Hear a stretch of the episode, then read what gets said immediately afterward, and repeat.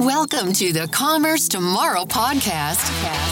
Your one stop to learn about the technology that's powering the future of commerce. Here are your hosts, Dirk and Kelly. Welcome to another episode of the Commerce Tomorrow podcast. I'm joined by my co host, Dirk Hoerig. Hi, everybody. Thanks for joining. And today we're joined by David Raab. He's founder and CEO of the Customer Data Platform Institute. Welcome. Thank you. Pleasure to be here. Um, before we get started, uh, can you talk a little bit about your personal background and your life as an independent consultant? Sure. So, my background started out as, as a legitimate marketer back in the day, doing direct mail uh, for magazines and continuities. Um, rel- after a few years of doing that, I switched over to the life of an independent consultant. Most of my career has been spent helping marketers to find either software companies or service companies that were providing services like like database development and later became marketing technology. Uh, more recently, three years ago, I founded the Customer Data Platform Institute, having actually named the term Customer Data Platform back in 2013.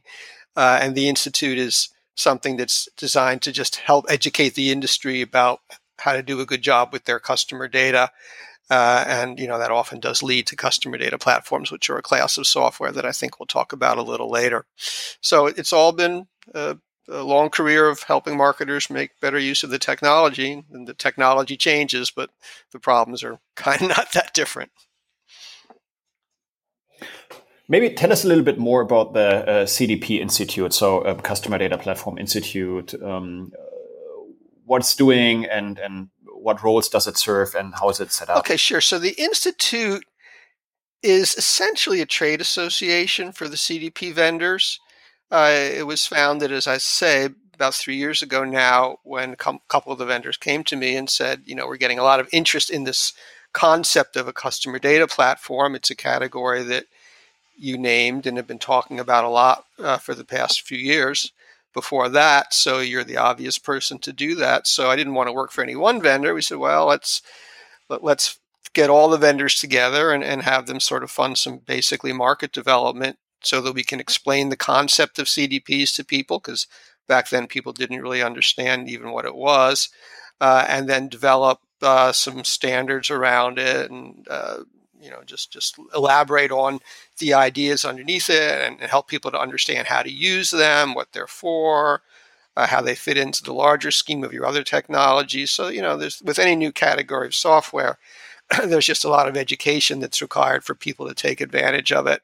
So that's been the mission of the institute is just to say, hey, here's this great tool. Why don't you figure out what problems it solves for you? Because it's not for everyone, but you know, it's it's a something that's available and can make your life easier. So let, let's see how we can help people to take advantage of it. And what is a CDP? Ah, okay. So the official CDP Institute definition is a customer data platform is packaged software that builds a unified persistent customer database that's accessible to other systems. so just breaking that apart a little, Package software means it's something that you buy. It's not a data warehouse that your IT department builds for you, or that you go out and you hire, you know, agency to build for you. So that's a lot quicker and, and usually cheaper to buy something than to build it. Uh, unified persistent customer database means a few things, but it, it means that we take data in from all sources, not just any one source. It means that we keep all the details so you don't have to go back and kind of hit yourself on the head because you forgot to store something it turns out that you needed. Uh, it means that it's all pulled together in a customer profile, so you get a complete view of each customer. Uh, and then the accessible to other systems just means that the data is shareable because there are a lot of systems actually that'll build a customer database, but only sort of for their own purposes. So a predictive modeling system might assemble customer data, but then just use it to build predictive models. And that leads you to have, you know, many different customer databases. It's much more efficient, obviously, to have one customer database that all your other systems can work from. And what type of data would you put into a CDP, customer data? And what explicitly would you not put into a CDP?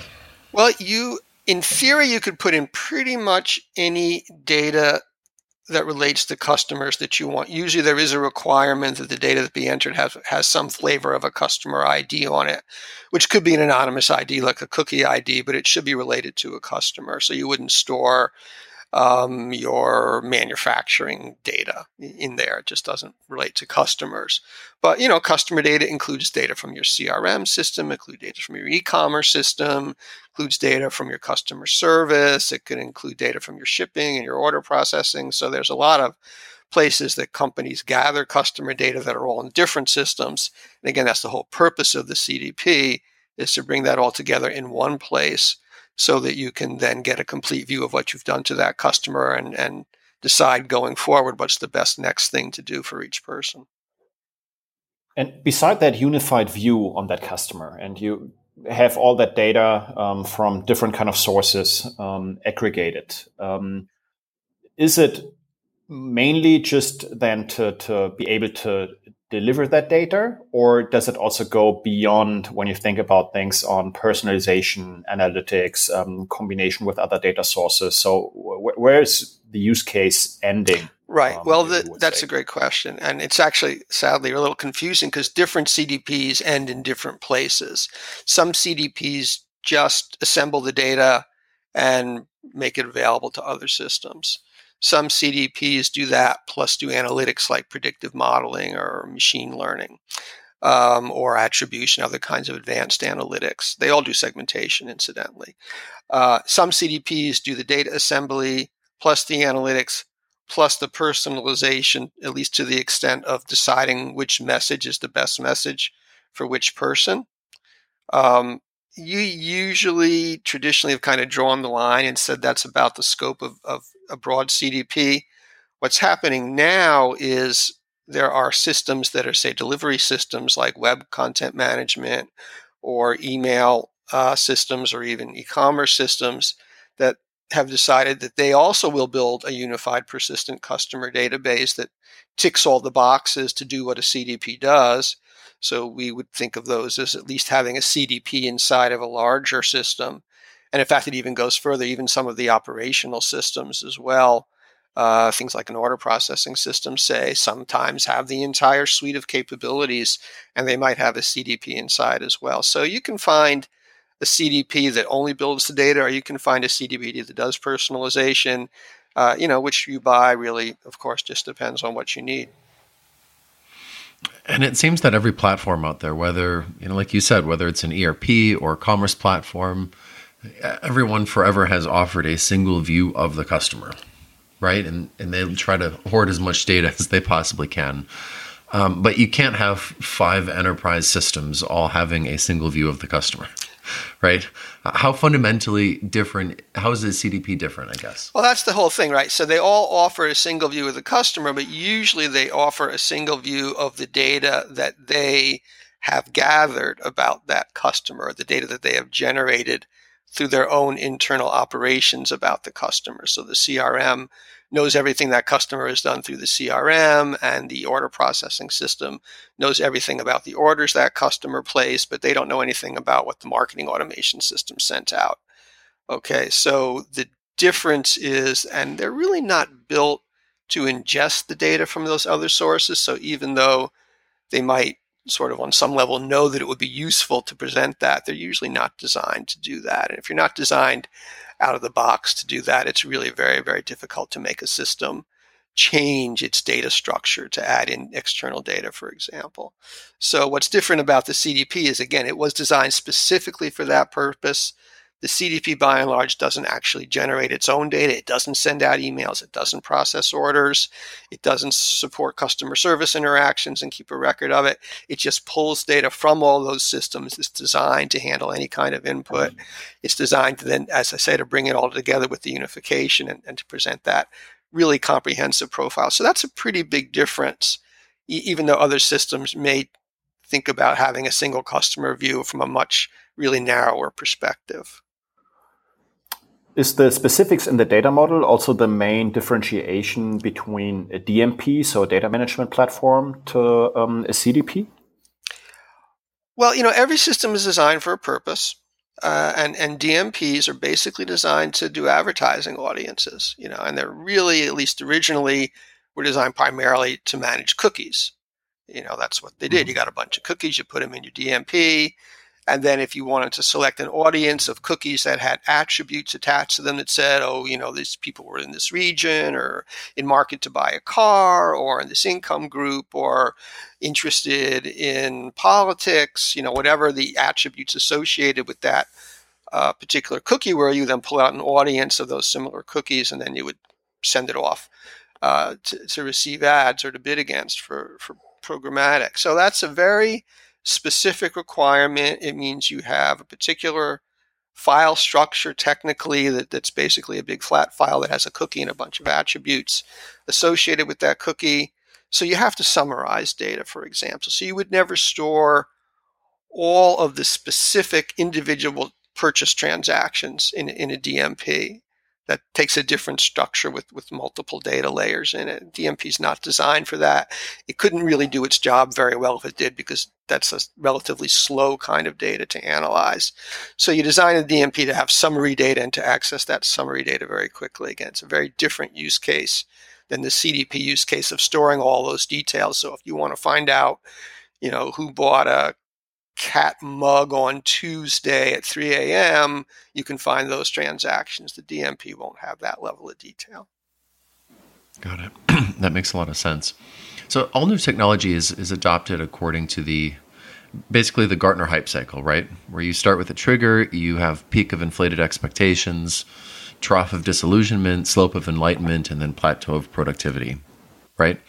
Um, where is where is CDPs in this uh, in this cycle today? Well, CDP has actually been at the peak of the hype cycle for I think the last three years now. Maybe the first year we were just approaching it, but we're now just if you look, you know, and I happen to think our Gartner is pretty accurate in where they place us, and eh, we're still at the peak, but we're just about to enter the trough, so we're just on the border of that, and that's about right. You know, again, the concept has been quite uh, popular uh, for three years now, which is about as long as you're going to stay at that peak. And people now understand it and they're beginning to ask the next set of questions, which is, well, no, not what is it, which is really the question, or how do I use it, which is the question you get when you're at the peak, but okay, I understand it, but now maybe I have some experience or my friends do, and it doesn't do everything, which is why you end up in that trough of disillusionment.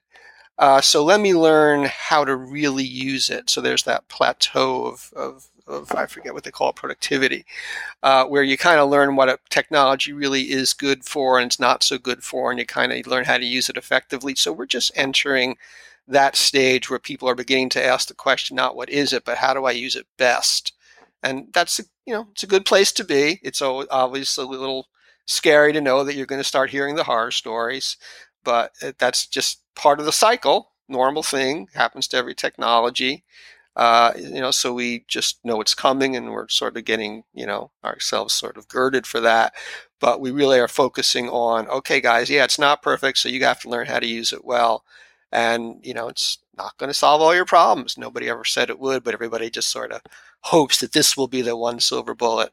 Well, no, CDP is not going to be that silver bullet either. I have a question, uh, a practical question on that, David. Um, so let's say I decided for CDP and um, I want to integrate that into my system. Um, let's assume it's a commerce platform fitting to that podcast. Uh, in the case, for example, a customer is placing an order. Um, how does that data get into the CDP? Is it uh, directly pulled? Um, is it uh, frequently on a job basis? Uh, how does a typical integration of systems look like? So there's a couple ways it can happen. Um, in terms of the how quickly the data gets in, if the e-commerce system can stream that data in, in real time, you know, through an API or whatever, then the CDP can can, can ingest that a lot of e-commerce systems are going to push that out, you know, in a batch once a night or something. So the CDP will take it in a batch. Uh, it may go directly to the CDP, but a lot of companies already have a data lake or a data warehouse where that data is being fed. And if the, if it's more convenient to pull the data from that source rather than having a second direct line into the e-commerce system, you, you can do it that way. That's actually a pretty common way to do things.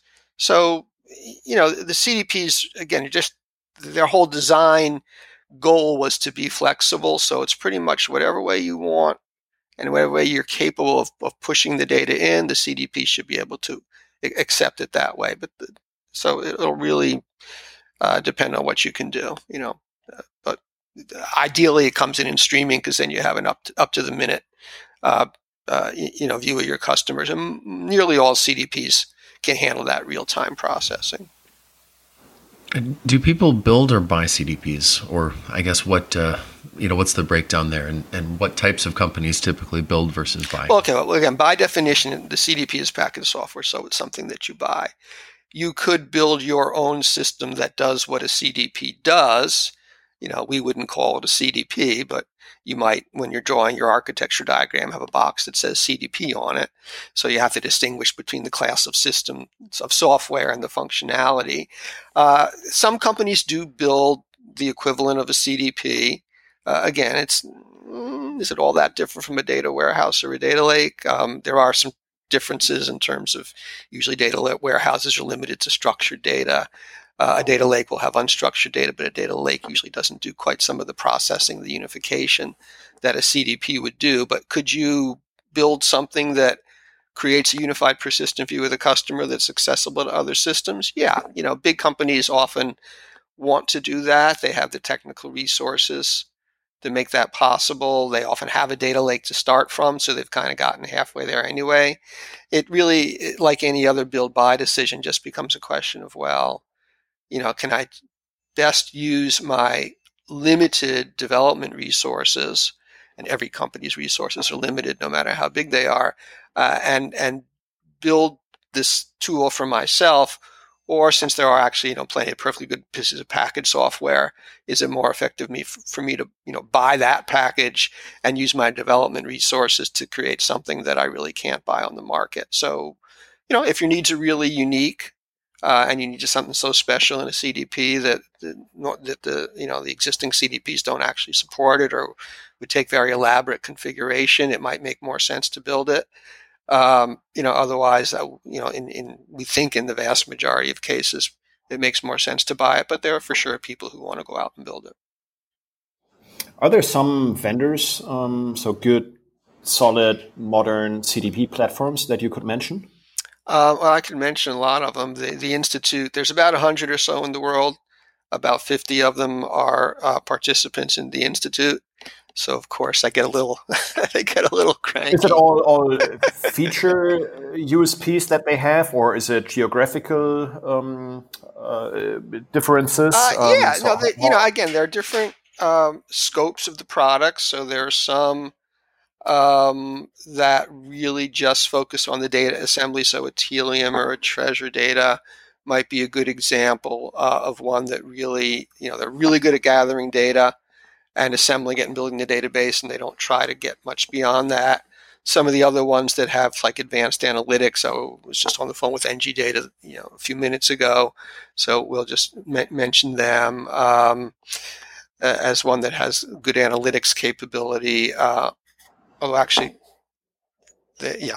Um, then there are other ones that, that do the personalization, so a or a BlueConic or a Redpoint or a BlueVenn. I, again, there's many of them, and they're all my friends, so I try to mention as many as possible here. So they all have different scope. And, and we, we can make some some advertising, right? Yeah, so um, yeah, if, yeah, if, for everybody who's interested in it, so go to the website. Exactly. It's uh, cdpinstitute.org right, and right. there you find a link. It's called directory right? Yeah, um, and in the directory you have the whole vendor catalog. Yeah and the directory just you know actually has both sponsors and non-sponsors in it. So we, we just try to list all, all 100 that we know about because we try to be as fair as we can. And again our um, and, and then you know and then there are some regional ones you know like that only sell in, in europe or only sell in the us or only sell in, in uh, asia you know, so that's another um, kind of way that people decide who to look at. And there's some industry specialists too.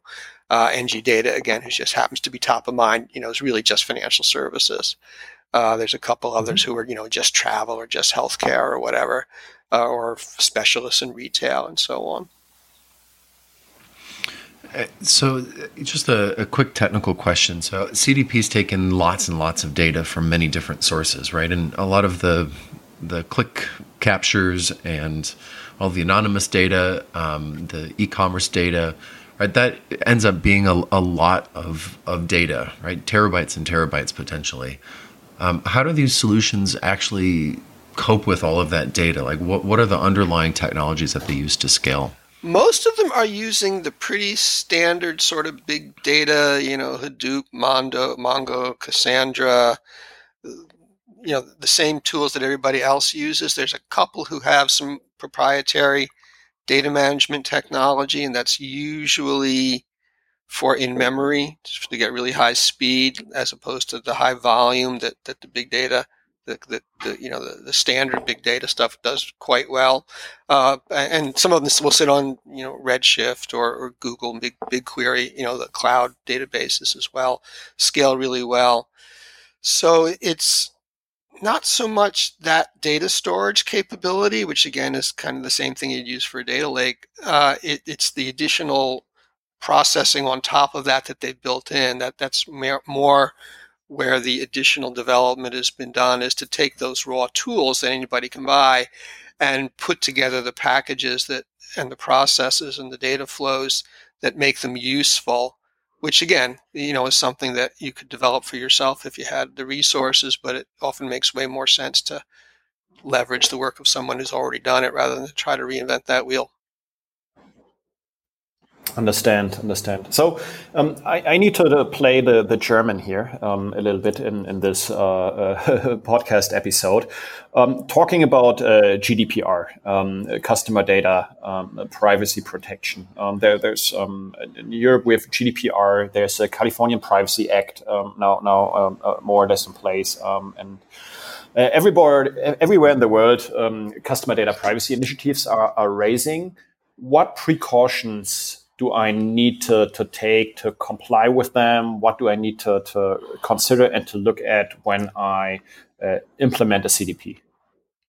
Well, GDPR is great for CDPs. It was like this, the biggest gift they've had, in, at least in the European market, um, because what you need to do to comply with GDPR is to figure out where all your customer data is, either pull it together in one place or at least put in uh, connectors that link it together virtually, um, analyze it, be able to change it if you need to change it. So those are all the things that you kind of need to do with with the C- to make a CDP useful, or that a CDP does.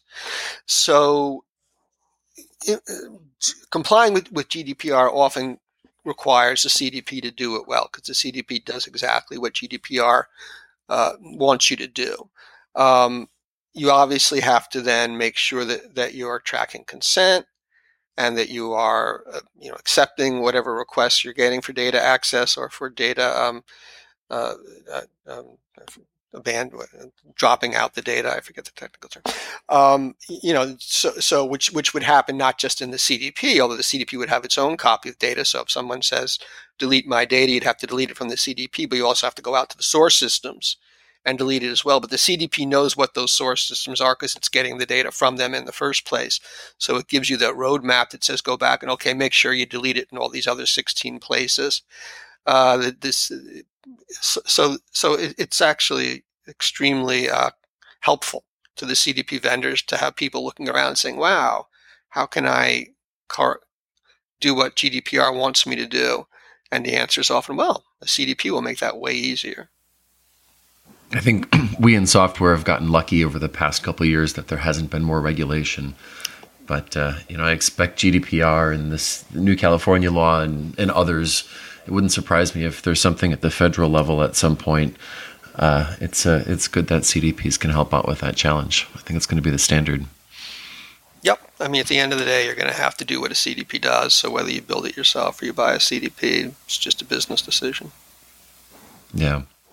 Um, a tactical question for you, since this is a podcast focused on the intersection of commerce and technology, how can commerce platforms um, use CDPs to provide better personalization? Do you have any tactical tips and tricks?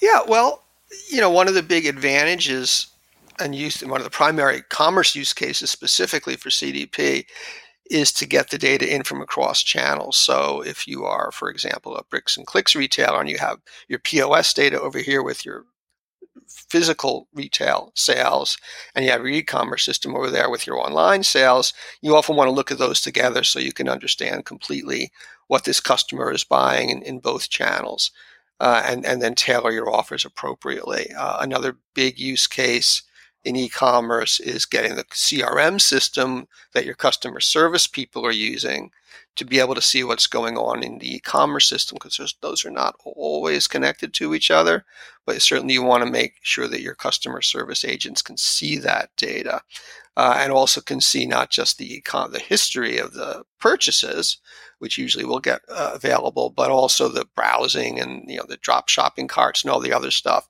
that doesn't necessarily get copied across and doesn't necessarily get copied across in, in real time. The CDP often acts as a translation layer or an integration layer to make sure that the CRM system has that complete view of the customer that otherwise would not be available.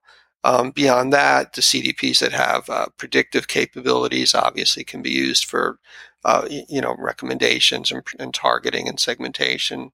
Uh, again, bringing in broader data than you would have available simply if you looked at what was captured in the e-commerce system alone. So it's it's that whole the core CDP use case is d- taking data from multiple systems and unifying it and making it available. And, and you know, if you think about that, there's just a million very specific things that that, that you can do once you've uh, done that unification.